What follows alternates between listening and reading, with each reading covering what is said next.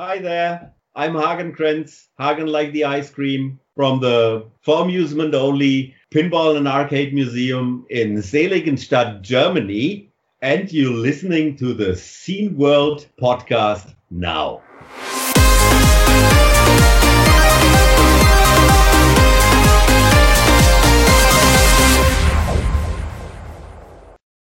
Hey, everybody, it's the Scene World podcast. My name is AJ. He is Jurg over there. I'm pointing at him so you can see him. Hi. And this is the Scene World podcast.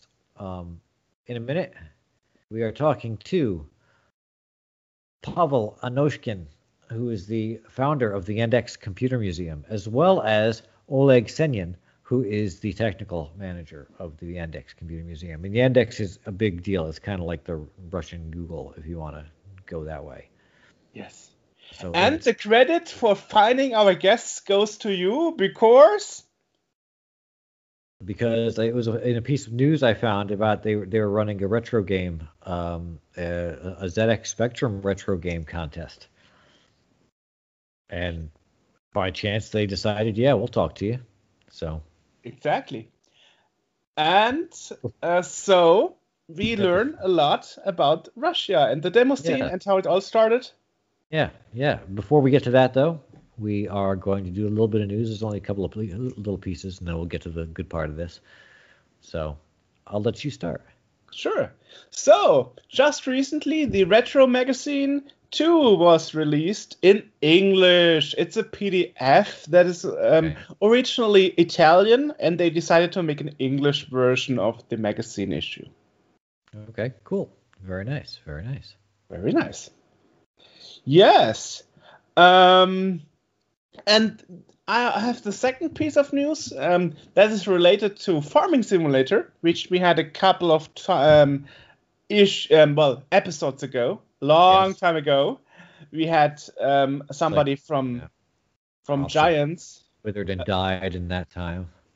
Uh, probably not. He was pretty young when we spoke to No, no, him. no. I said our, our, our crops have withered and died. Oh, okay. I understood. Our guest died. No, he didn't. No, um, and and they actually right now have the Farming Simulator 16 free of charge in the Google Play Store and in the um, Apple App Store. there it is in Google Play. Yeah. Yep. It has it, it does have in-app purchases, but it's free to download and play. Yeah. And as you can see in the interview, if you didn't, there is footage of um, AJ mastering the um, earlier version of Farming Simulator on the C64, and he enjoyed it No, to the no, that was that was that was you because oh was it no, me? no, I I did the PC version. You did the Oh C64 okay yeah version. that's right yes yes I did do the C64 version. My bad. Yeah. Emulated because it crashes on an NTSC C64. Which is actually why they shipped it with the PAL C64, so that American influencers can make Yeah. uh, YouTube um, reviews about it. Uh, the only news I've got here is Robin Harbron, who we we know because he helped code the uh, outfit for our magazine. Uh, he currently has the 8-bit show and tell on YouTube. It's uh, is doing pretty well. Um, and he just recently did one that I thought was kind of interesting, where they estimated by using the the um, the German tank problem, which is where you try to estimate the amount of things made based on their serial numbers.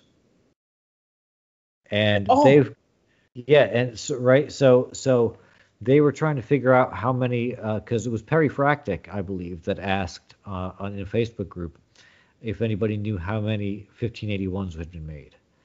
Yeah, and the special thing, at least here in Germany, was the 1581 was produced for a certain time frame, and then they stopped production and resumed productions for a few years. Yeah, yeah. So there actually are two production lines of the 1581, which is interesting because any other Imperial um, uh, Commodore made from the beginning to the end of Commodore, except the 1581 and the SX64. Uh, yeah, Right, the. SX64 had also a shorter lifespan in in production. Yeah. Yeah. So they they collected a bunch of serial numbers, one of which was mine, which is sitting. You can't. It's back. It's back here. This is mine.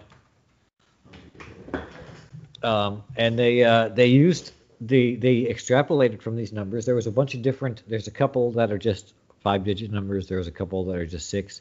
There's a bunch that have you know prefixes before them, and they estimated, judging by um, how these numbers are laid out and and and how they're they're how they're um, parsed and whatnot, that the estimate currently is about fifty-seven thousand of these things were made, Wow. which is way more than I thought would have been Hmm. made for.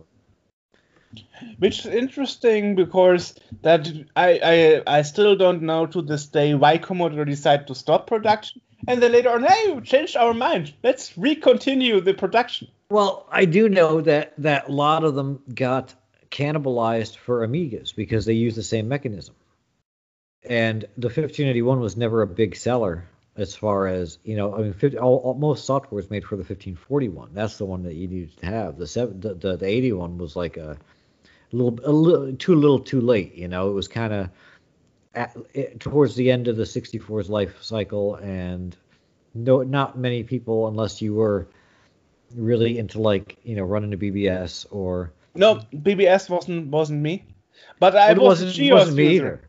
Wasn't it wasn't, me either. I yes. was a GEOS user. I loved GEOS on this thing. I I just loved it for the fact that I could I could put it, that it was 800k of storage that I could put stuff on. That I, I thought that was great.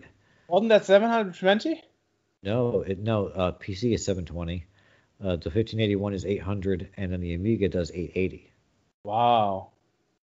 Yeah. 880, 80, I hope. What's that? Because 8080 would be a bit. No, 8 880. 880. Ah, 880. Yeah, yeah, they use a little bit extra on the disc, but but yeah, so yeah, and that was the other big thing is like I could always point out to my friends that hey, my 1581 holds more than your PC does. Mm.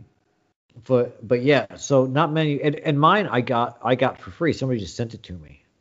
Because it couldn't read PC discs. no, No, no, no, no. That that that's that's this one. But my original one too. Somebody just sent to me back in the the the na- the not the nineties, the nineties, I guess. Um, they, they you know someone just said, "Do you want a 1581?" And I was like, "Yeah, sure." And they sent me one. And Wow. it was fantastic. It, was a weird. It, it was one of the, the 1581 had an issue where um, occasionally it would eat discs. Never, ha- never happened on mine. No, they fixed it in the later uh, later ones, and you could also fix it if you had, had a Jiffy DOS chip installed. Mine now has Jiffy DOS. The one I had back then did not. And so every so often, not very often, but occasionally, you'd put a disk in and it would be destroyed. Never had this thing, and I used it like for years. You, you've probably got one of the newer ones where they fixed it then. Yeah. Yeah.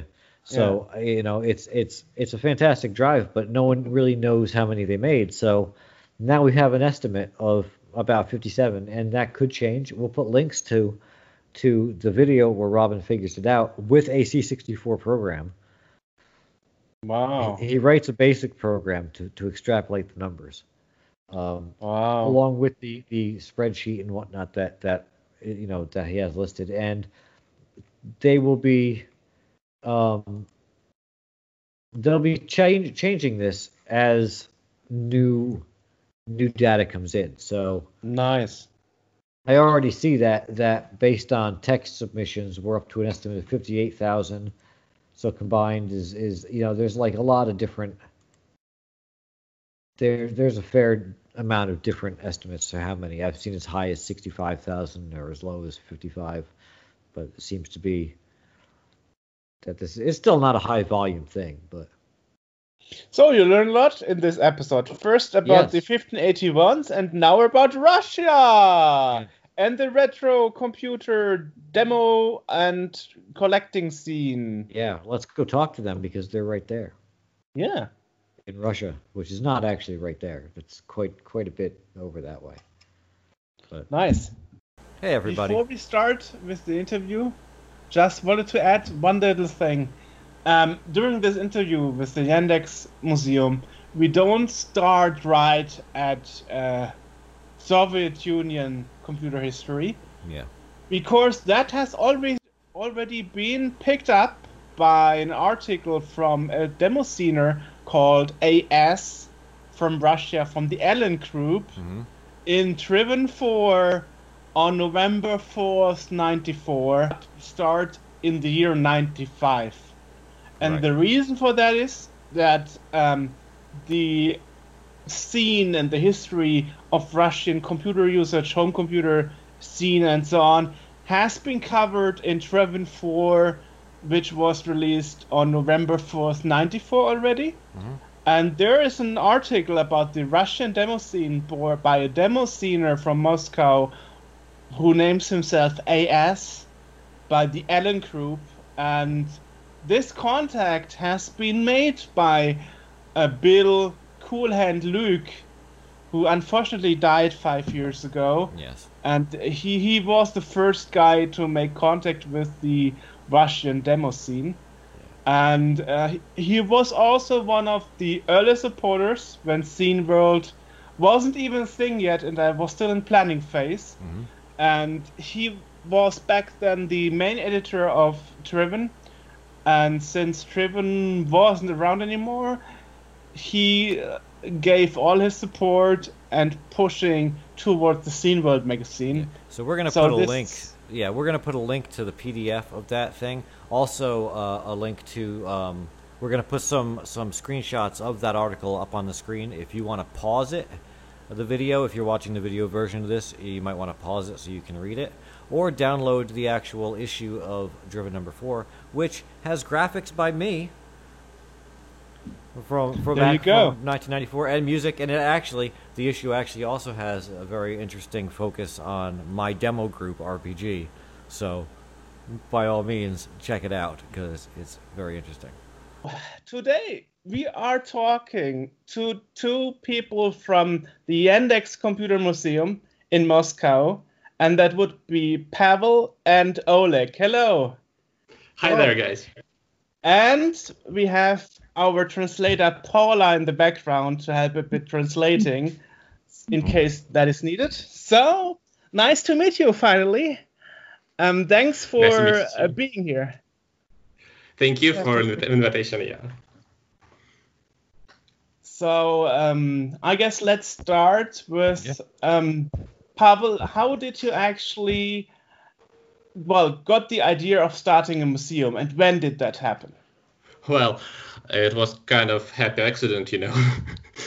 uh, actually, we were preparing for a 20th anniversary of our company Yandex, uh, which is, as you probably know or maybe don't, is a search engine and whatnot. We have ride sharing, taxi aggregator, what what whatnot really, uh, a lot of services. So uh, three years ago, in nine in oh it's 20 oh, oh 2017 I I'm a bit messed up here. So three years ago we were celebrating 20th anniversary, and so we were preparing uh, anniversary anniversary exhibition, and we, we were scanning through all the memorabilia and actually we found uh, a couple of things that were relevant. It was the first server on which uh, the first version of the web search wa- was ran, uh, and a copy of the first product. It was, you know, Bible search. It was an offline de- demo of a search engine. So we decided to revive it and to run it to make it available. Uh, it actually went quite good, quite well. So it was uh, fully functioning, and so we got an idea: why showing only one functioning computer? Why not collect something more, you know, interesting, more computers? I uh, brought my collection to Yandex. I was collecting Unix computers before when I was a student. Uh, and so that's how it started. We were happy to have support of our then CTO, Mikhail Parakhin, who was very enthusiastic about computer history.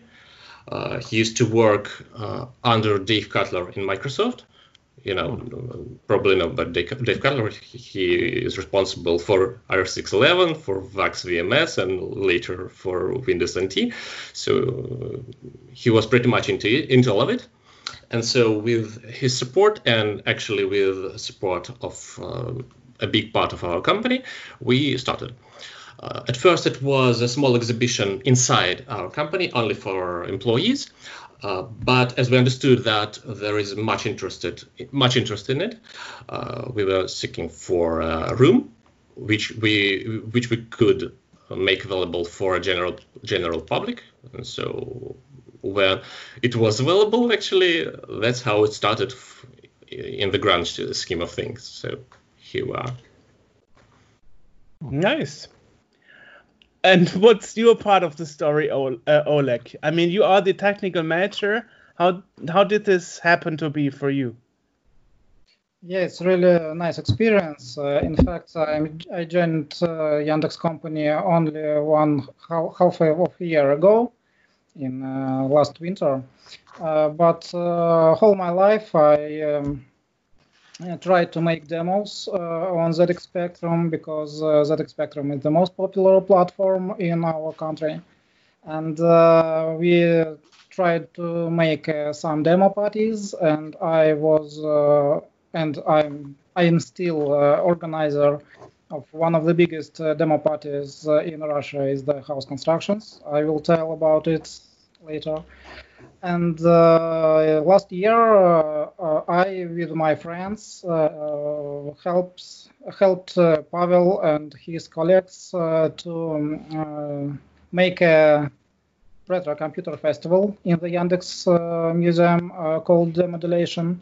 It was a pilot project uh, last year, and we introduced to each other, and we like to work with like to work each other. And uh, then they invited me to join their command, and uh, now I'm here. And and we're happy that Oleg accepted. Yeah. Thank you, Phil. Well, um, you you mentioned it actually. Um, you said you have your own computer parties and stuff. And that's interesting because russia is not really covered a lot outside of of russia when it comes to demo scene history demo scene parties and so on. Um, i mean the last time this topic was actually covered on the journalistic side from within the scene was an article in the american disc magazine driven from uh, 26 years ago so from '94, you know, and um, and the last the last 20 years we tried to approach people and it's really hard to find people from Russia willing to talk about this side of the demo scene and the Russian computer history. And there's so much that we don't even know. I mean, you know, we discovered when we saw the um, you, are having the the retro game uh, battle contest. Yeah. Uh, yes thingy. Yes. Uh, and and prior to that, we had we didn't know that the ZX Spectrum was even that big in Russia. Yeah, actually, uh, Russia is pretty much a spectrum land when it comes to demoscene. yes, everybody knows that uh, demoscene comes from comes from uh, Commodore 64, but uh, it was unable to buy it in Soviet Union and in Russia in early 90s.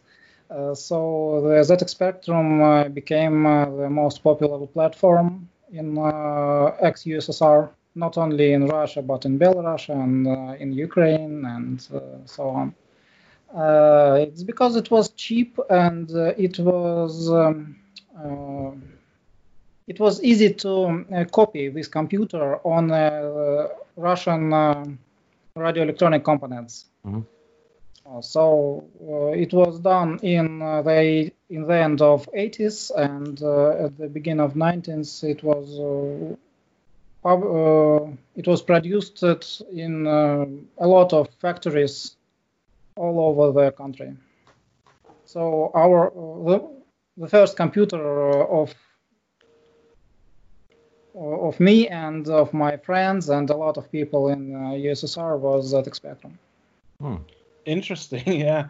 Well, um, I mean, I mean, the Russia even made made the um, the the biggest game on the machine that is only available on on uh, on on ZX Spectrum in Russia. It's called Aggressor. Aggressor. There you go. Aggressor. Yeah. And it's like it's told to be the largest game on this platform on the ZX Spectrum. Hmm. Um, it's it's only available in Russian, and there's an English demo for it, but it has never been translated. Hmm. Um, yeah, so it's I called. should, say, I, I should say that uh, there's not only one uh, bigger big game for the Spectrum made in Russia. There are a lot of games. Uh, also, for example, Black Raven, as I said, uh, it's uh, by Vyacheslav Mednonogov, and uh, UFO is Enemy Unknown, and uh, Kolobok Zoom 2, and Posse, and uh, a lot, a lot of games, Hmm. really. And they are a lot of people uh, still made uh, still making uh, computer games for ZX Spectrum.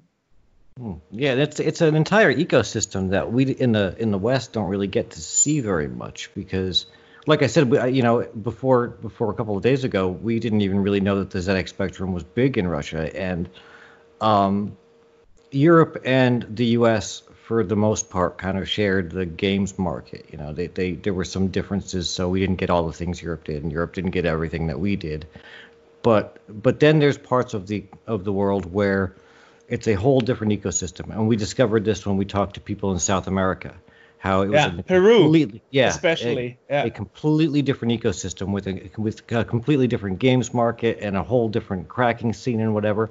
And I imagine Russia is is quite the same with with a with a huge collection of games that that Jurg and I have never have never even seen or heard of. Quite so. Yeah, I'm. I actually wonder: is there is there in Russia a place where people actually preserve all this? I mean, I mean, in this article from '94, um, it writes that Beluk Coolhand was the interface between Russia and America, but unfortunately, he's not around anymore since five five years. So I wonder if if there is some some place where people can go and find this Russian stuff. Uh, firstly, it was the markets. It was the markets of uh, radio, electronic components, and uh, there was uh, some special places uh, where um, guys uh, sold sold floppy disks with software. It was at the beginning of the 90s, and mostly it was the only one uh, solution to buy a new software because there was no internet. Uh, um, not much people uh, has uh, modems for FidoNet, and uh, they are, they come to markets and uh, saw the similar people uh, as they are and. Um, they started to connect and uh, swap between each other of uh, swapping software. And um, uh, some people uh, after playing games uh, tried to make uh, something own something of your his own. And um, they started to share it with friends. And when they their skills becomes higher, uh, became higher, uh, they uh, come to to sellers of software and give them uh, their releases, and uh, it was the mostly it was the only one solution to share it with a lot of people uh, all over the country, and. Uh, I guess yes, the markets were the first places of trading software and uh, to invite people. Я тогда еще немножечко вмеща- вмешаюсь. Э, вопрос еще, там еще немножко в конце был, есть ли с- какая-то система, которая позволяет вот это все сохранить, то, что было наработано еще тогда, за многие вот эти вот годы, начиная там с 90-х, конца 80-х и так далее. Мгм. Полин, я тогда на русском можно? Да, конечно. Э, Есть э, большое количество ресурсов э, в интернете, где энтузиасты по сей день собирают информацию о продуктах 90-х и нынешних лет. Mhm. Uh, basically, we still have, uh, even even though we didn't have internet back then, uh, we still have a lot of resource uh, internet resources now in Russian that helps uh, that, that help us to preserve what uh, the software from years ago. Oh, that's that's good. That's good. Um, I mean, I mean, I can only talk, of course, about what we have in Europe or in America. Um, there, there are databases like the Commodore Scene database. So, or, or um, even even the you know archive.org, the, the Internet Archive. yeah, yeah, but it's all a bit clustered Yeah. over many Mhm. places. Um, Mhm. So Yeah. and and I mean and and you have this language barrier. I mean, when I look at Russian stuff, I'm like, oh, Cyrillic. Ah. That's a problem. For example, you can visit uh, zxart.ee, is the Estonian website uh, of uh, Dmitry Ponomarev. Is, uh, his name, uh, his nickname is uh, moroz uh, 1999, and uh, he collects uh, the software in his web resource uh, all over the country, in Estonian country, in po- Polish, uh, Ukrainian, uh, Belarus, and of course Russia. And uh, I think nowadays it's the biggest collection of ZX Spectrum software ever exists because uh, we have um, a lot of uh, side resources such as uh, vtrd.in, uh, World of Spectrum, uh, Pouet.net, for example. Of course, you know it. And uh, yes, and uh, uh, Dmitry uh, wrote a web parser, web parser who uh, which which uh, collects uh, the software from all these resources and integrated uh, into his uh, base database. Wow. So So It was- definitely have to check that out. Yeah, definitely. We'll put links to everything in the description of the podcast so that everyone else finally, can check we, it out as finally we're getting some info here. well. Yeah, You yeah. know? All this thing, um, I never knew who to ask. You know, like where can I get this stuff? You know, finally we, we are getting all this info. Yeah, yeah. Um, the the only thing that that really came across from Russia was that you had that you had a big big market for the NES. I Yes. mean, a, a Yeah. Jay and I we did a Dendy. special edition on the Dendy, you know, and the Dendy the Dendy was a special machine because it was it was made in China for Russia, and Yeah. China uses a 50 hertz pa- PAL like we do in Europe, but you Russians had SECAM, and most TVs couldn't display the uh, PAL broadcast standard, so you all played um, the games in black and white. mhm. And not, Yeah. not only this, but the games, the cartridge format the Dendy used was from the Japanese system, the Famicom, which actually is a 60 hertz machine. So most games would run too slow or even crash, you know? Um, that's that's amazing, you know. I mean, I mean, I Hey, um, yeah. Uh, were you, were you West? You were West Germany, right? Um, I'm I'm West Germany. Yeah. Okay, okay. I was just I, was just curious I if there was any. the pleasure. Didn't Uh, have yeah. the pleasure of learning SECAM. Yeah. Yeah, no, I was just wondering if there was anything that carried over into into East Germany during the, the Soviet years. You know? I was too young to to even Yeah. know about that. Um, Yeah. But but I found it interesting that, for example, most versions of um, of um, Prince of Persia Mhm. on the Dendy just crashed. Because, because it was made for the Japanese Famicom, which had the same cartridge slot at the as the, the Dendy. So I've I never understood why the Chinese never thought about actually making a machine that can run the games in the right speed and not crash the games. Um, um, I, I found this super super funny. Or for example, there is RoboCop 4 on the Dendy. They just used RoboCop 3 and crossed out the title screen and and wrote 4 on it and and change the color to black and white and there you have RoboCop 4 for the for the Dendy. like, like how, how crazy is that, you know? So I, I wonder you you as kids you you obviously didn't know what you were getting, you know. You didn't know that it was not that good what you got. Of course, it was not fun, fully compatible, but uh, it was a good compromise to run most of uh, existing games uh, in Russia. Uh, you said correct about um, differences between uh, TV signal standards. So yes, the end it was, and it was cheap. It was very Yes. cheap. Uh, in fact, um, um, Полин, как сказать, уровень жизни, уровень дохода финансового был у нас в стране не очень хорош.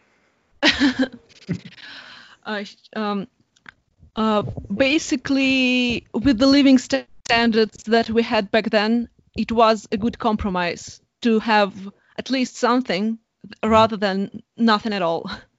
Yes, yes, yes. Right. yes.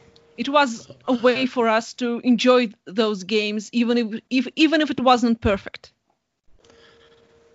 Yeah, that. Um, well, the good thing is when when I got my Dendy, the postal service couldn't read Kyrillian, and they didn't even bother. It said like a picture pa- package from from Russia. I can't read anything of it. Here you have it. I don't care. Take it. You know. that was the easiest way of getting my my parcel from abroad because normally it's reaching customs and then you have to attend it, open the parcel.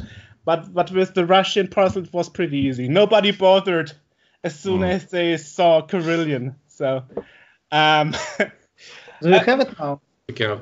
of course I have it. Yeah, yeah. Uh, But but I have to use I have to use an adapter because the pins of the power plug are too short for mm, our power outlets here in Germany. So I had to get an adapter. there's always Um, yeah, they are still in production, you know.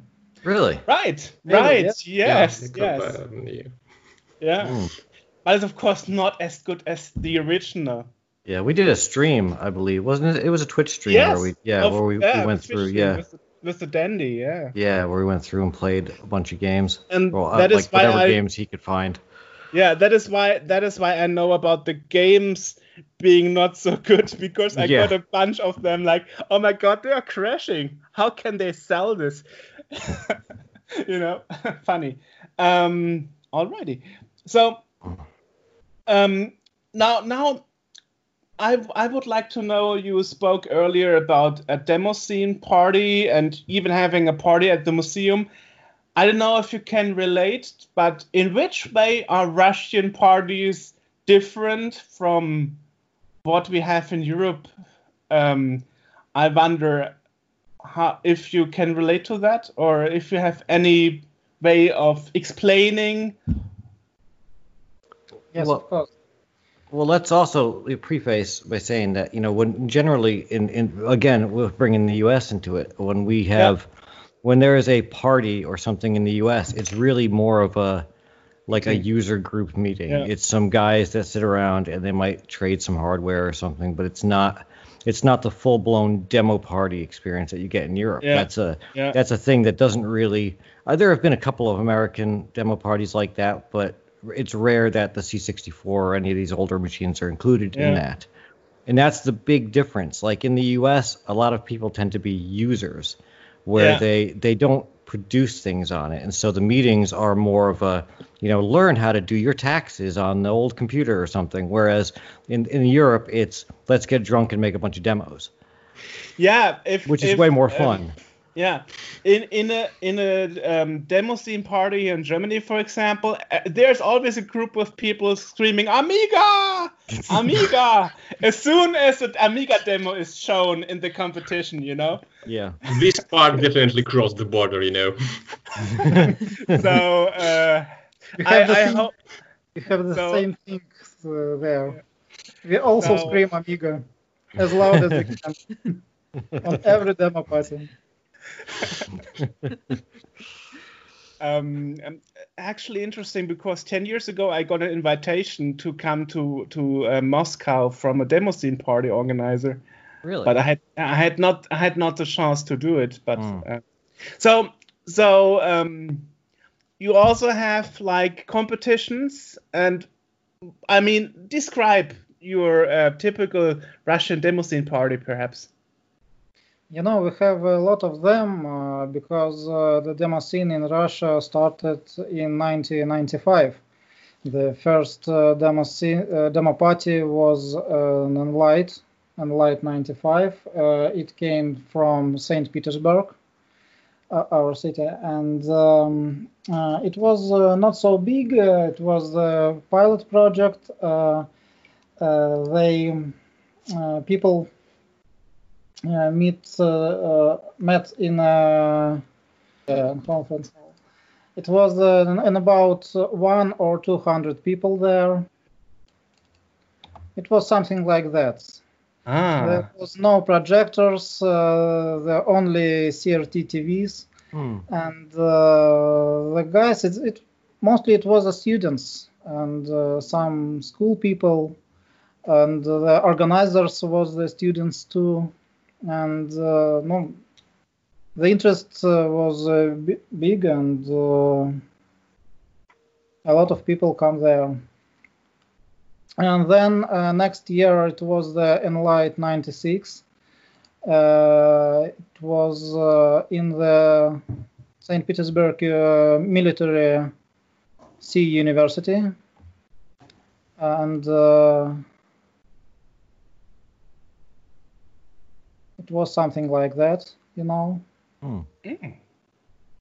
And the third demo party was the Enlight 97, and uh, a lot of people came there. Uh, uh, it was uh, in about uh, one and a half thousand people. Wow, that's Um, quite a jump. That is. Yeah, it was it was a really big demo party, but organizers was not ready for such a lot of people, and um, uh, they had to cancel the second day of it Hmm. because uh, it was a lot of drunk people was there, and they made uh, big problems with the administration. And uh, then uh, the next demo party was a Funtop. I, by the way, I made slides. Slides, Oh. for example. Ah, nice. Nice. Yes. Uh, fir- first uh, three demo parties Enlights was in St. Petersburg, and the next demo party on top 1998 uh, was in Moscow. It was uh, only one demo party which spent in Moscow, and uh, it was uh, in uh, school. Uh, it was in, in summer. Uh, the students were, wasn't studied and uh, a lot of people come there. I guess it was in about uh, four or five hundred people, uh, and uh, there was a lot of technical problems because, for example, um, in the middle of the first day of demo party, the electricity uh, was uh, wasn't down and uh, the organizers had to get the electricity cable and uh, to connect it to nearest house. Uh, they buzzed uh, in a door of a random flat and said that we have a party, we have a, a lot of guests, uh, but we have no electricity. Help us, please! And uh, some random some random people uh, gave uh, them a opportunity to uh, take the electricity to party place and Wow. uh, then uh, next year um, uh, some of uh, guests of Funtop uh, decided that uh, oh the, we can also do our own demo party uh, and um some groups uh, started to spend the demo party in their own cities. It was the Chaos Constructions, uh, 1999 uh, in St. Petersburg. It uh, was the uh, DiHalt in uh, Nizhny Novgorod. And it was the CAFe. It's the signature of Computer Art Festival in Kazan and the Paradox 99 uh, in Rostov-on-Don. And uh, they were uh, small demo parties. Uh, they had uh, an about 50 people on each of it. And uh, next year, uh, the main demo parties uh, was the Chaos Constructions. It was the mainstream demo parties from other. There was a Millennium uh, 200 also and Final Shock. It was uh, online demo parties. But uh, Paradox and Millennium uh, in Belarus, uh, they were real parties, but with, uh, I guess, uh, 100 people maximum. You had online parties 20 years ago ago already? Yes, Not, yes. Not bad. Not bad. Yes, yes, yes. And uh, the next year in 201, uh, it was major demo party also Chaos Constructions, but uh, some of new parties uh, started, not Rauka, for example, ASCII and uh, Antique Toy in uh, 202, but uh, the CAFe was the mainstream demo parties in 2002 and 2003 in Kazan, and Chaos Constructions was cancelled this year's and uh, the, a lot of releases was in uh, Tatarstan, in Kazan. So uh, from uh, 2004 till nowadays, uh, Chaos Constructions was the biggest uh, demo party in Russia. And uh, for example, this is a history of other years. Wow. Yes, uh, and uh, I started. I I joined the Orger team of uh, Chaos Constructions in 2005, and uh, we spent uh, all this year. I uh, did uh, 8-bit compos there, mostly ZX Spectrum, of course, but not only. Uh, from 2007, uh, DiHalt uh, became the such main, su- such mainstream as the Chaos Constructions, and till nowadays, this is the situation in Russia. Uh, last year was the one of the biggest demo party was a CAFe. Also, it was uh, resurrected uh, uh, from 60, uh, 16 years of silence, and uh, this year COVID makes us unhappy to spend uh, any Yeah. demo Everybody's party. struggling. Yeah. Yes, Yeah. yes, yes. So uh, DiHalt Lights uh, was the first and only offline demo party in Russia till now. It was in January. Right. So we're waiting for Chaos Constructions in the end of uh, August. And of course, uh, our own uh, Festival of Retro Computers uh, Demodulation, which we announced uh, not so long time ago. It will be in October. And uh, I don't know, would it be online or offline? Uh, but uh, it will be spent, I promise. Wonderful. Yes. Wonderful. To be honest, uh, I'll show you.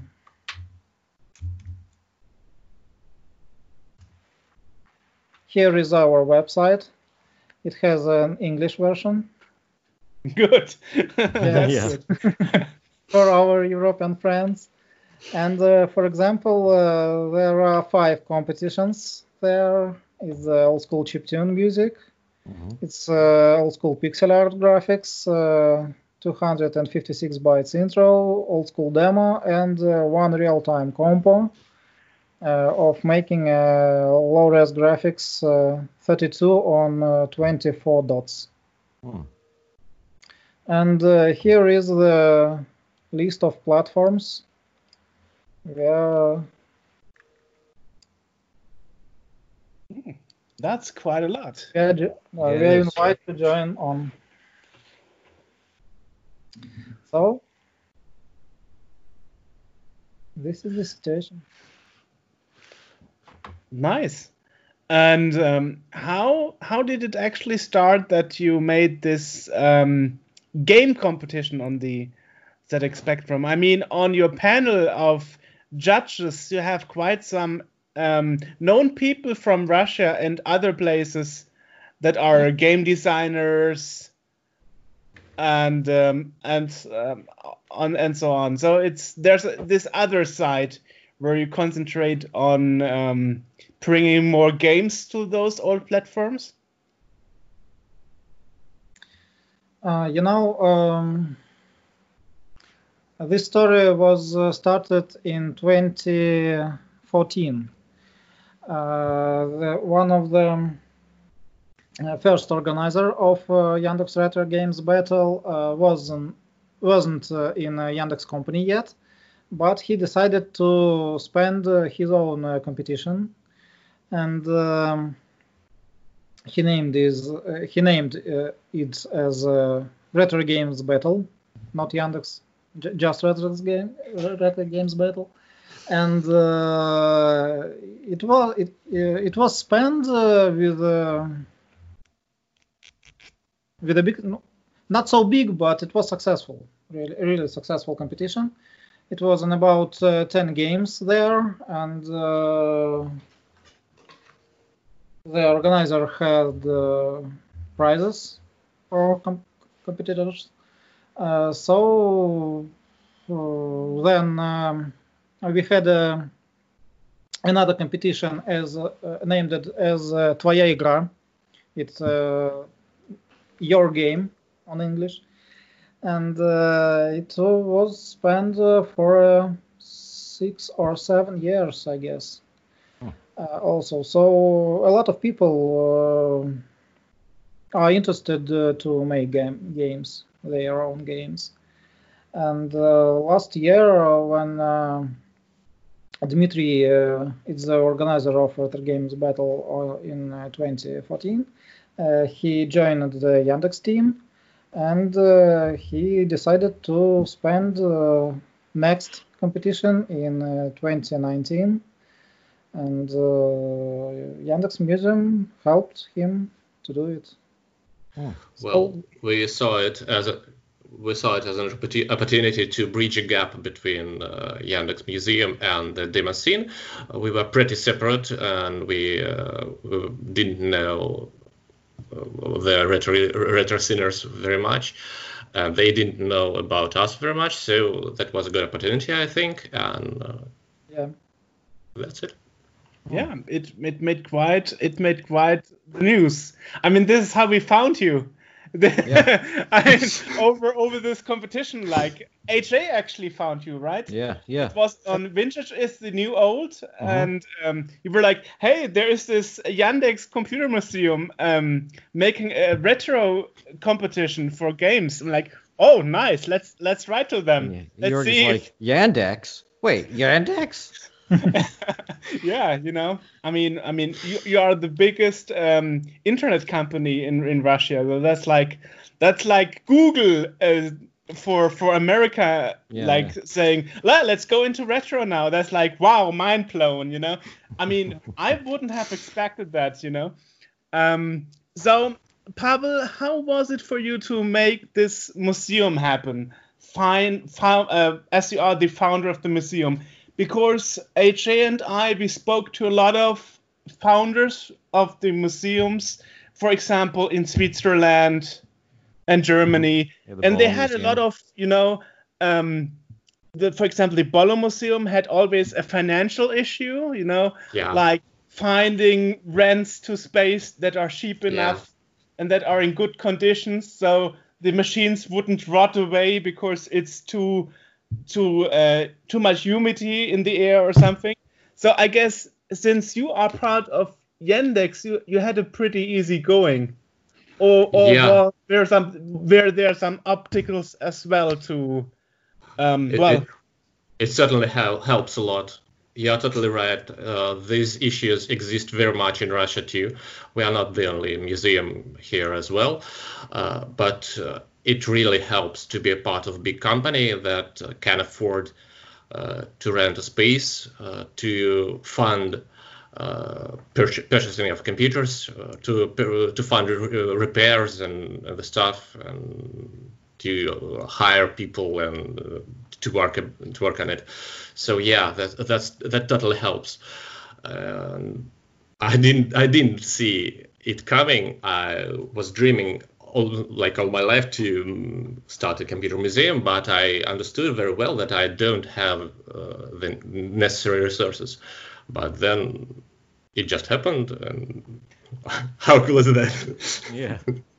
yeah, that's similar to the Bolo Museum that happened out of a university just by accident, you know. So yeah, sometimes this is how how things go. Um, I mean, I mean, for example, in Germany, you have these problems like you need you need you need um, buildings with that are cheap and have air conditioning. Like air conditioning in Germany, not so common, you know. Um, but but I guess um, as as you created, as I understood, the museum out of Yandex, you you you could it, you could ask your employer basically find me a place where I can put the museum in. Actually, it's, it's not that simple. It's not like like uh, absolutely simple because uh, you know we wanted. Uh, a strong connection between the museum and the company, so our employees can visit it at any time. So we had to find a place near our main office, and uh, rents there aren't cheap, uh, like not at all. Yeah. So this is this is the main limiting factor right now, and that's why uh, we are pretty small. Uh, but uh, now we are preparing. Uh, no, we as Yandex are preparing to move to a bigger place, and we are promised a bigger place for a museum too. So I guess Oh, so you're actually on the move this year. Nice. Not on, not this year, uh, unfortunately. We'll have to uh, to use this place for a couple more years, but we are the work on the new office has been started. So I think. Oh, what, kind of, what sort of things like uh, you know, because because obviously we know like the, the ZX Spectrum and, and whatnot, and you were talking about the servers that you found uh, you know earlier. What other things does the museum have? Like what kind of exhibits? Um, like you know, because I'm sure that there's quite a few machines that that we've never seen before that you guys would have there. You know, a lot of uh, exhibits. Uh, uh the first expo- exposition uh, was um, mostly focused on uh, Soviet computers. Mm-hmm.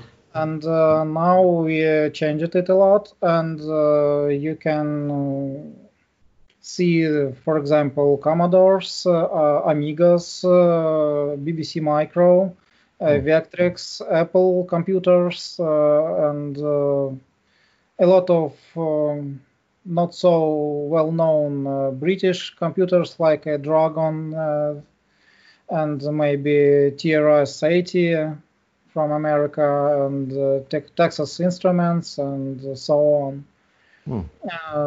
and some people uh, who uh, come in the museum uh, see what we show and say that, oh, I have the similar computer as this one in my flat of my parents, for example. Can I bring it to you? I I don't want to bring it to garbage. Uh, yeah. Maybe you need it. You, you, say, of course, yes. Bring it to us. To, to, generalize a bit, I, we could probably say that the current exhibition is centered about 8-bit uh, micros, hmm. uh, while the previous was about Soviet computers mostly.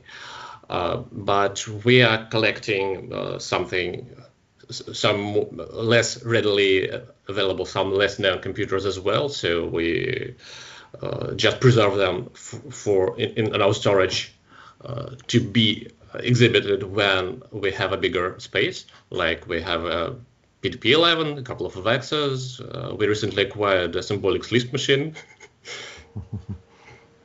yeah, so Nice. that's it.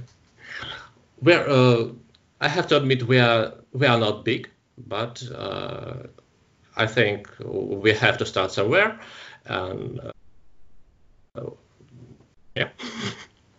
And how do you Uh, go with repairing? For example, here in Germany, it's hard to find people that can still repair CRT monitors. That is almost impossible to find. Mm. So how how do you solve this problem of finding old repair guys that are helping to keep the computers and the monitors running and and so on? We still have uh, such guys who can repair it in Russia. okay. So, so it's more it's more a problem of of the of the country rather You than see, uh, see, uh, the economic problems have their upsides too.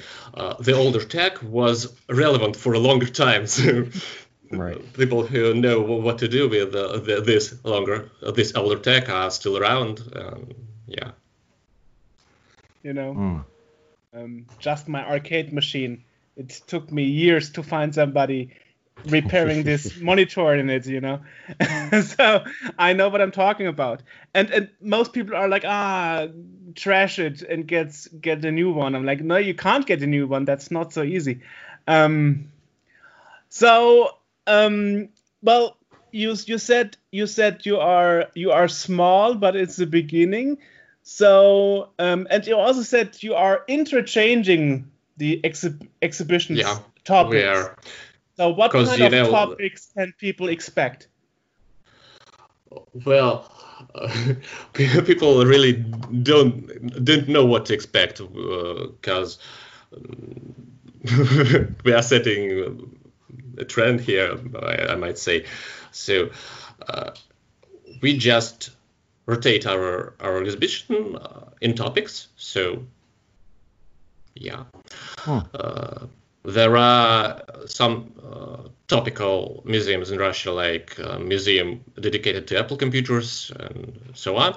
But we strive to preserve a broad spectrum of uh, computer history, because I believe this is the point of it to preserve the context, to mm, to put everything into context, uh, and to do that you have to uh, work on the broad spectrum of things yes, uh, we cannot uh, put everything on exhibition at one time because the limiting factor is space. So we will rotate uh, our exhibitions to cover uh, the topics that we find uh, interesting, that we find important to understanding of computing history in general and in Russia as well, in particular. Um, and and I wonder what's the general perspective. I mean, when when when I go to Gamescom or other events here in Germany, people are actually surprised that there's still new software and new hardware developed for old machines. Yeah. Like, oh my god, you you bought this piece of hardware yesterday?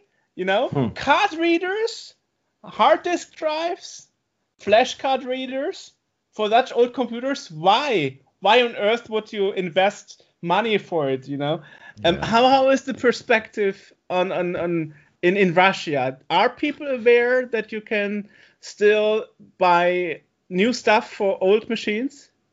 Well, obviously, the general public isn't. Yeah. Uh, uh, I don't believe it could be the other way. Uh, but I think that the general sentiment is that uh, the retro things are cool now. so Right. the people are not too surprised that people are spending money on the retro things, on the retro computers or retro like anything. Uh, and this really helps. Uh, Yeah. That's that's it's, it's the same like like in the rest of the world where the, since the last 10 years like well you need a new joystick no problem here you have it yeah. like so you, do, you don't need to get your old stuff out. You can get it brand new for the old machines. Um wonderful wonderful wonderful. And we, the and last 10 years were great in progress in simulators and software stuff. I guess it's because of the fact that the actual old, old hardware is not as readily available as it was like 20 years ago. So the people who are interested in uh, computer history have to find uh, the ways to run software. So they write simulators, they do hardware complements to their systems and so on. And this is great. That's an actually interesting point. When when I was in Brazil eight years ago, I I I was in a in an arcade and I played Street Fighter 2 and was like, that's not right. That doesn't feel right. That doesn't look right. And then there was a technician, the arcade technician, and he opened the machine. It was just a PC with MAME emulator. I go, oh, that is why. So I wonder how do you guys see it as a museum? Just putting in MAME on a PC to preserve the game, is that right, or should should you rather invest money and time and energy in restoring the boards, the original arcade boards. What's Well, your perspective of it? I think Well- the second solution is right because uh, emulation is uh, it's not it's not the true story. It's not the uh, not so soulful. It's not so nice, I guess. So Hmm. we try, of course, we're trying to restore the canonical uh, configurations of uh, devices. Uh, I'd say that if you can go original, you should. But there are cases when you cannot, like um when the computer in question is something really old, uh, really big, like you know PDP-10, and you just want to run the software because you know the software is an exhibit as well. Uh, so there are cases when simulating is uh, all right, I guess. So it's it's a better uh, solution than not having it than not having it Yeah. at all. Okay. Totally. Mm. I mean, I mean, what most people that are not involved into this topic don't know is that actually arcade boards back in the 90s and 80s they actually had suicidal batteries. The, the, so they would leak out after a few years, and the battery acid would um, leak over the motherboard, so the game would stop working. Painful.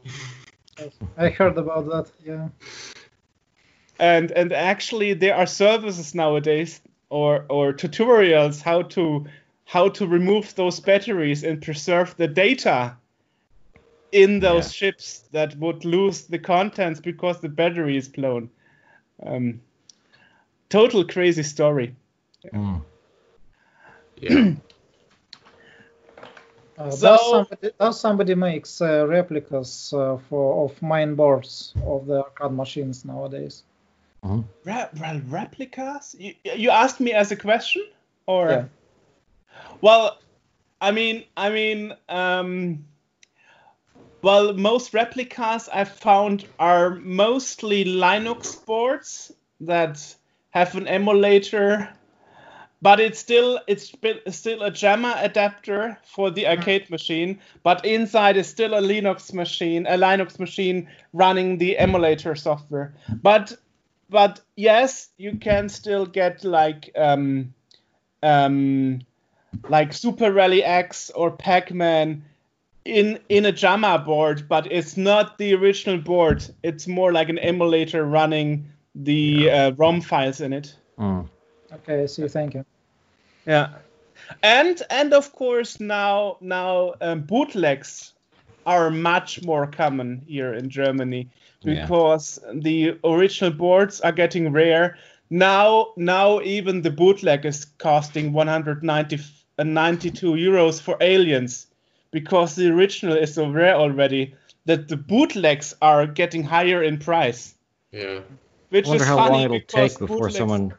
Yeah. Yeah, I was gonna say. I, was, I wonder how long it'll take before someone does reverse engineer and produce a new board for these things because we've seen it with you know uh, the Amiga has a couple of new boards out. The C64 has the Reloaded. You know, um, there's so many people that, that are, are looking at the old boards, and it's just you know they're they're generally simple circuit board layouts, and all you got, you know, and with the technology today, all you got to do is just replicate that and send it off to be made somewhere. I'm not so sure if it's so easy. I mean, if you look at arcade boards, many are like three layers, 2 Mhm. layers, you know, sandwich boards. Right, right. No, I'm not saying it's easy. I'm just saying that that that I I wonder how long it's going to take before someone actually does do that.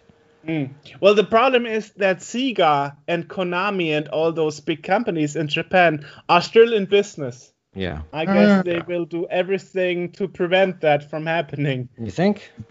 Copyrights wars. Yeah. I mean, I mean, probably it's a bit more relaxed in Russia, but I don't see it happening outside of Russia, actually. Yeah. now you're smiling. in Russia uh, nowadays it's about as strict as everywhere else in the world, but there used to be time where basically nobody cared what was happening in Russia. Uh, Like that, this uh, this is not uh, video game related, but it's a similar uh, story because in the early 90s we had uh, I think about three or four unauthorized sequels to Tolkien's Lord of the Rings. and it wasn't just fan fiction, it was professionally uh, written, it was professionally published. There were publishing houses who looked at it and so, yeah, it's uh, it's basically sequel to Lord of the Rings. Yes, of course, let's print it. and nobody copyright what's that? And basically Tolkien's estate wa- was Russia, yeah. What's what's that? It's like somewhere near to clo- closer to Mordor or something like- like that. Uh, so because there basically wasn't like any market value, and so people were, were very lax on those things. Now it's not the same. all right Thanks, thanks for this uh, for this add- addendum. Yeah, that is why you were smiling. I have no idea about how the situations are in Russia nowadays. Yeah, and that's again, you know, despite the fact that you know uh, so much has changed from from what we knew of back, you know, in the in the 80s and stuff. There's still, you know, it's still kind of closed off in that we don't. Again, we we don't get exposed to it much here anymore. You know, we get we get you know lots of especially in the U.S., it's lots of you know like oh Russia's doing this and er Putin and blah blah blah, and it's like yeah, well, uh, it, it's it's that doesn't reflect you know the actual.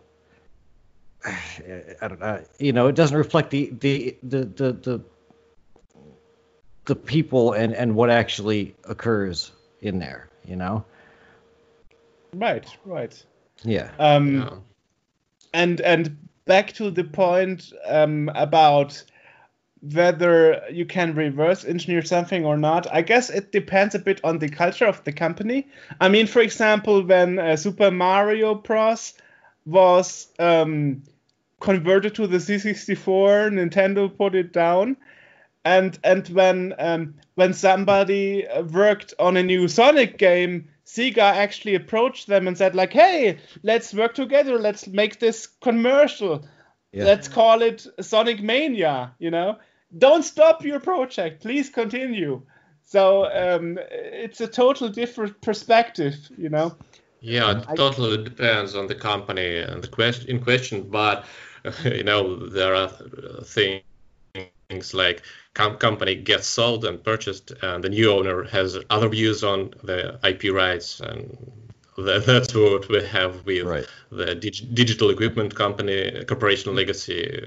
It's uh, very much in a gray zone, so nobody knows what we can do with with all Yeah. this all, all software. And um, I, I wonder for the museum, do you have any border where you say this is too modern to preserve? Or do you preserve everything from the latest high end PC to. Well, not really.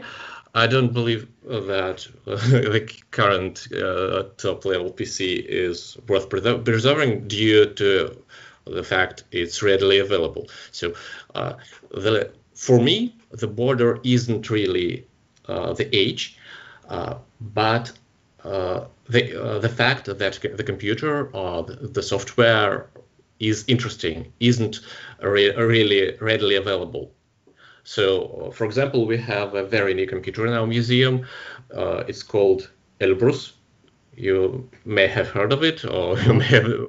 It's a Russian uh, computer developed by entirely in Russia. It has its own uh, instruction set architecture. It's not compatible with anything. It's a very long instruction word like Itanium, uh, but it has tagged, tagged memory like Lisp machines. It's really weird. So it's new, but it is really interesting. So we have it. Um, there, there's my guideline, like how I define it for me, for myself. Right. And by the end of the year, Flash is dying out. Adobe announced that on December 31st, to, uh, 2020, Flash will stop being um, well maintained completely. So that's something you can look into. Flash Yeah. games, Flash Yeah. games and applications. Uh, for me personally, good riddance. Yeah, yeah, I, I concur. But but I guess Flash is more the topic of the Internet Archive. They are more more into those things. Yeah, yeah. um, I I wonder, is there something you had to reinvent to preserve, like like writing your own emulator or um, Well, well, I don't believe we are there yet in terms of resources. Uh, Okay. we- We are just a small museum. Uh, it would be cool if we could, but I don't think that we are there yet. Hmm. So, By the way, I'd like to do something like that, but I don't know. Can can, can I find time for that? yeah, it's really time consuming. Yeah. Yeah. But uh, I, I personally is really interested in, in the to preserve uh, this computer legacy in uh, re-implementing something. Uh, there are a lot of uh, very interest- interesting projects uh, like re-implementing computers in FPGA or something. Yeah. Uh, Yeah. it's not an emulator in the strict sense. It's not the original hardware. It's a crazy like that. But it's it's a re-implementation. Yeah. Mhm. So Ah. I think that's that's really cool. that's a that's kind of a battle. There's always a battle. What is better, re-implementation, emulation, the real machine? I think I th- yeah I would go with real machine and then re-implementation before before emulation. That's that's why I still want the Mega 65. I still want a Commodore 65, and I'm I'll Yeah. be the first on the list when they start selling them. 800 dollars, you uh, euros. You missed your your, your first. Well, spot. that that was the that was the developer package. I want the actual one in the in the actual case and everything. You know. Yeah. Um, Um, so let's talk a bit about um, let's talk a bit about the the the Yandex Retro Games Battle 2020, which is how we discovered you guys originally. You know, um, um, where'd you get the idea to do this? And, and this isn't the first year that it, it has happened, correct? It's it's been there's been a few of these already. 2013, Well, you said earlier, right? Yeah.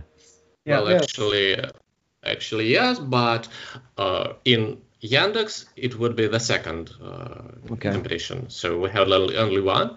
Uh, and I guess we have made a mistake of not advertising it except in Russian. So everybody else outside of Russia and former Soviet Union you know, had pretty much no idea about it. And now we see that we could do better, so we correct ourselves. Yes, the main point is to invite uh, foreign people uh, to join our competition. And uh, we translated our landing in four languages in uh, English, uh, not only Russian, and Spanish, uh, Spanish and uh, Portuguese, because uh, there are a lot of uh, ZX Spectrum fans in, the, in those countries. Right.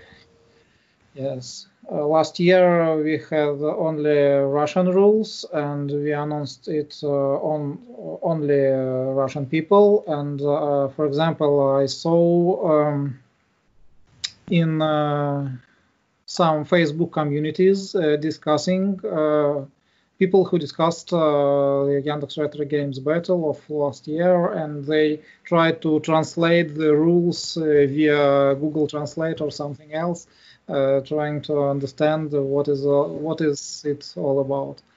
So this year is uh, year of By the way, the last year Oleg was still wasn't still working with us, and he joined the competition and won the second prize.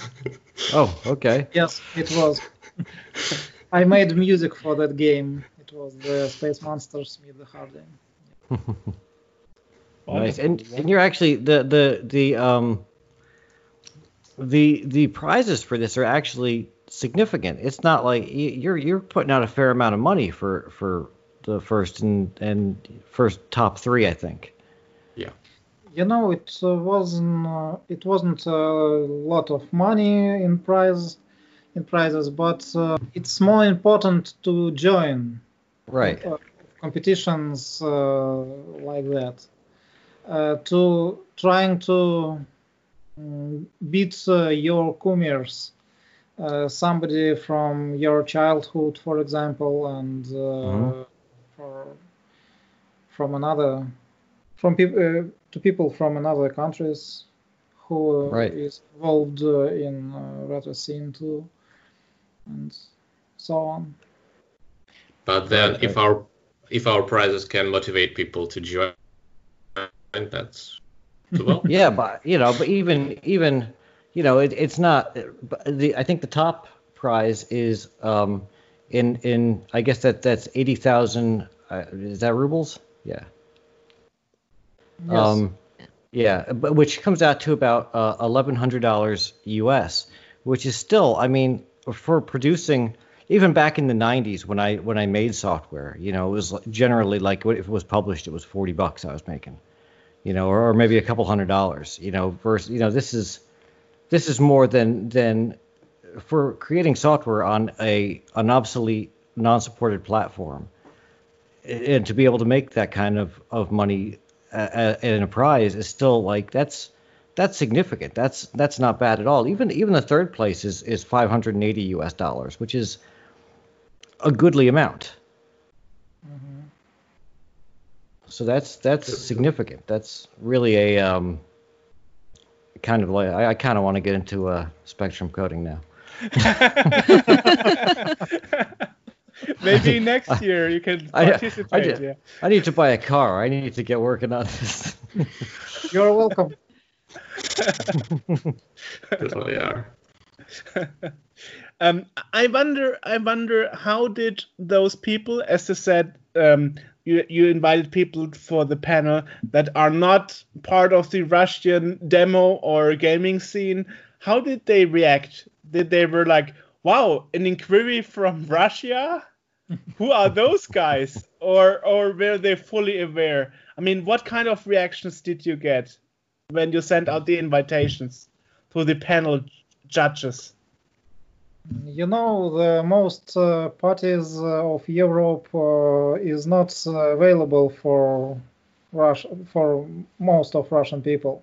So I think uh, why why not to do vice versa, for example. And remote entries are allowed, of course, and I think that um, reaction is would be kindful because uh, we are doing the same things as they are, and uh, why not? Hmm. Interesting. Um, Pavel, you said you said uh, we are not big yet as a museum, but there there we are getting bigger. Um, you said you are building a new location. So, Well- what are your plans for the future, if we can predict a bit? Well, To become the best Oh. museum of retro computers in the country. yeah, sure. why set, why settle for less? Oh, yeah, kind of that. To, to grow, to grow a collection, to grow a space, to grow our space, uh, Mhm. to become better known. So that's just plans for expansion. And Mm. to preservation of uh, more and more computers and of more and more software. uh, yeah, like that. um, when when I was emailing with you, um, Oleg, you were kind of excited to share this Russian information outside to the world, right? Yes, I'm very proud of it. Thank you guys. So- yeah. So Yeah, so uh, from the other perspective, you were aware that outside of Russia, people don't know much about what is going on in your country. I I wasn't afraid. Uh, uh, it was uh, really strange for me because we are living in 2020 and uh, Mhm. the century of internet, and uh, it's really strange that uh, foreign people knows not much about uh, Russian. uh, Right. Yeah, it, is. It is very, very unusual, and I, I don't know if it's, I don't know what, why that is. Um, but yeah, it's, it's a fascinating scene, and it's, uh, uh, fascinating to learn all this stuff. Uh, I'm looking at the website for the museum right now, and there's quite a bit of, of machines listed, which are, which I've never heard of, and and which I would love to to learn more about. I mean, it's it's amazing stuff. So that means, AJ, we all have to plan a trip to Moscow. Someday. Hell someday. yeah! Yeah, most welcome.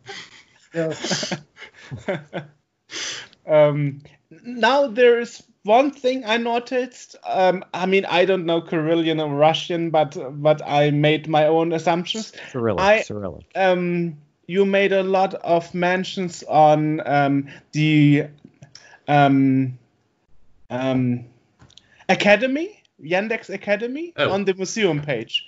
I wonder what is this relation? Yeah, you see, we at Yandex have uh, several uh, educational initiatives, uh, and Yandex Academy is one of them. It's uh, about uh, teaching uh, people to to program, to code, like that, uh, and the like all kinds of kinds of people.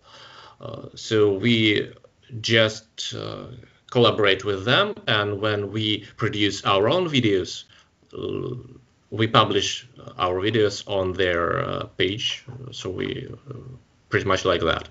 For example, uh, a couple of months ago, months ago, Oleg uh, made a series of series of web, webinars on programming for ZX Spectrum.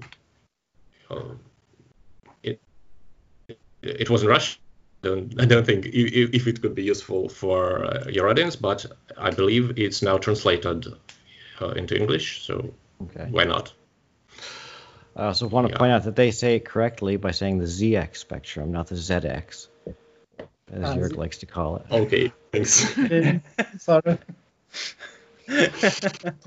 yeah, because it's a pretty British machine. Yeah, yeah, right. yeah. yeah, yeah, yeah. so interesting. Mhm. And and I also you have you have interviews with um, inventors of those old Russian computers. Yeah, yeah, it was uh, a really interesting evening. Uh, you see, uh, one of uh, the, the people who fre- frequented our museum studied under one of these guys who, who developed that old machine back in uh, 1980s.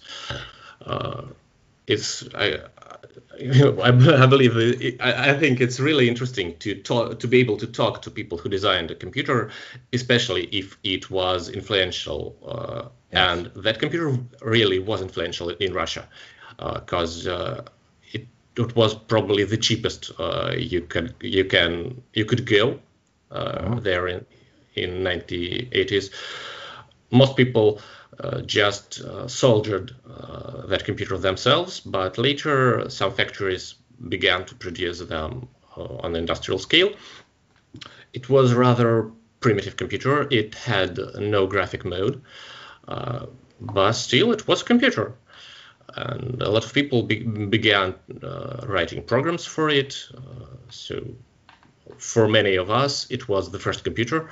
And you know, the, uh, the nostalgia is nostalgia is really uh, an important part of our hobby. Yeah, yeah. so, so, when we were able to invite those guys uh, to Yandex and to uh, run an answer section and all this stuff, I believe that was cool. They are really nice people, nice old gentlemen uh, who well remember a lot You obviously mm-hmm. know a lot about the state of things in the Soviet Union in regard of in, in regard to, to, computing and ele- electronic components and all that stuff. Right. So that was really cool. Hmm. So for you guys, it was like a child's uh, dream coming true to talk to yes. those inventors. Absolutely. Yeah. they're, they're, they're doing your job in Russia, Jörg. yes, yes. yeah, yeah. I, I, I interview some uh, pioneers and um, inventors myself. Yeah. Yeah, That's great. True. That's true. Yeah. yeah, it's interesting. I mean, I mean, such people are um, meanwhile in their 80s or 90s. You know, um, when when I spoke to Forrest Mozer, who invented the speech synthesis, he was 88. You know and he's still around inventing stuff and uh, manufacturing stuff and so on. So it's, yeah, it's great. Interesting. Yeah, really cool. Um, and and those those gentlemen are still teaching, you know. Hmm. Yeah, that's it's true. Many many are still working for uh, universities, you know, um, teaching students about old technology. Yeah. Um, which which brings me back to the uh, discussion we had earlier about emulation or re-implementation.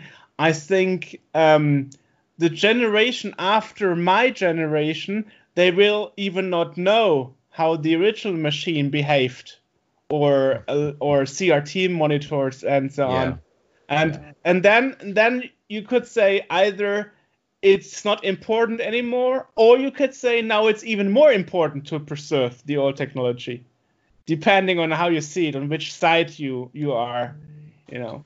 So. Well, as a museum, as I said earlier, I, I believe it is important to preserve uh, it as original as you can. Uh, but as a, if a person is just an old tech enthusiast, mm think it's just as well for him to have a, an emulator just to play around with the software he wants to play around with, or just to have an FPGA sitting on his desk when he cannot afford to plug his PDP-11 on because of electric bills and, and stuff. Mm-hmm. Like, why not? Right. So, um, what is the what is the computer or the software you own that you are most proud of? The most rarest thing that's hard to get by that that you have. Well, mm, that's a tricky know. that's a tricky question, you know. that's why I ask it. Hmm? Well, uh, maybe it's about uh, Lisp machine. No? Yeah, I, I generally uh, like talking about the the most recent acquisition, which is in my case the Symbolics Lisp machine, which isn't which is really rare by by the way. Uh, it, it's not uh, exhibited as of now. It's sitting right now on my desk as we speak, as I'm preparing the exhibition.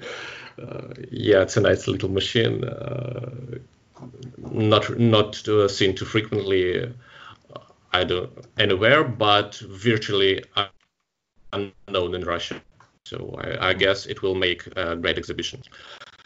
Uh, I personally am very interested in uh, DEC legacy, Digital Equipment Corporation. So right. uh, I like our micro PDP-11 and our Micro microVaxes and all this stuff. And we acquired, we even acquired uh, a thing called SBC 6120. It's a re-implementation uh, actually of uh, PDP-8, uh, which is a weird little machine. It has 12-bit words. It doesn't have byte addressing, and oh, yeah, wow. Uh, and while it is a re-implementation, it uses an original microprocessor 6120 made in back in the 1980s and it was used in original digital machines. Uh, but the motherboard and all the stuff and the panel is new so Hmm. yeah. Ha- halfway halfway between original and Yeah, re-implementation and, and whatnot. And Nice. it, it runs the original software yeah i like it very much Great. and Oleg probably likes uh, his spectrums.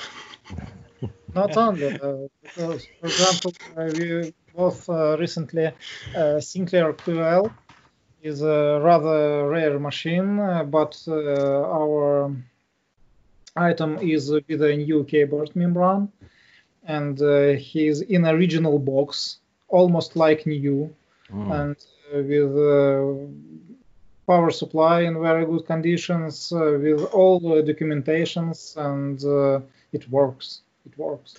And uh, we both uh, for for them uh, micro drives. Uh, we found a guy who write it uh, nowadays with uh, six times formatting, and uh, he writes software on it with uh, double verification. Hmm.